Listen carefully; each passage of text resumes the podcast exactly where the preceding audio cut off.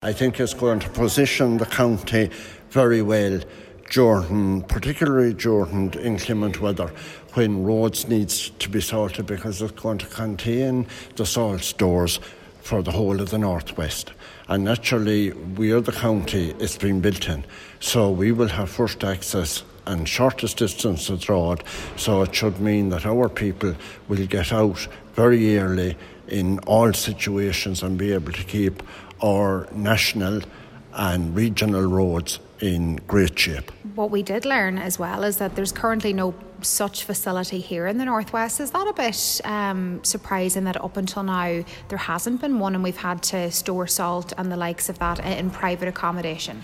Well, the, the policy of the Department of Transport was that each county would have their own, and Sligo had theirs in Dromosnabone and um, I think every other county was the same.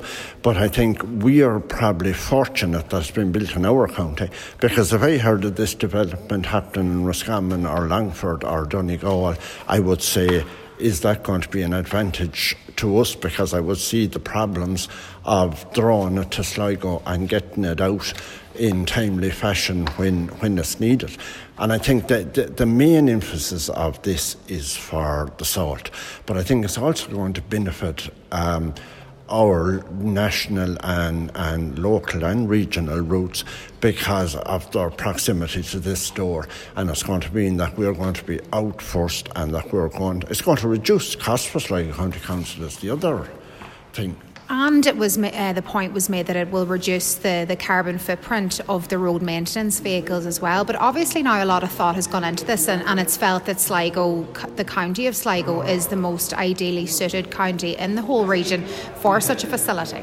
Yeah, well, I think the, the geographical position of Sligo and the fact that it's covered Donegal and right up to Longford and across to Mayo, I think that it, it is very well located and it's, it, it's on the edge of a national route, the N4, one of the main national routes to the northwest. So I think we're very fortunate to be getting it in that position, and I see it as a, as a huge plus for this county.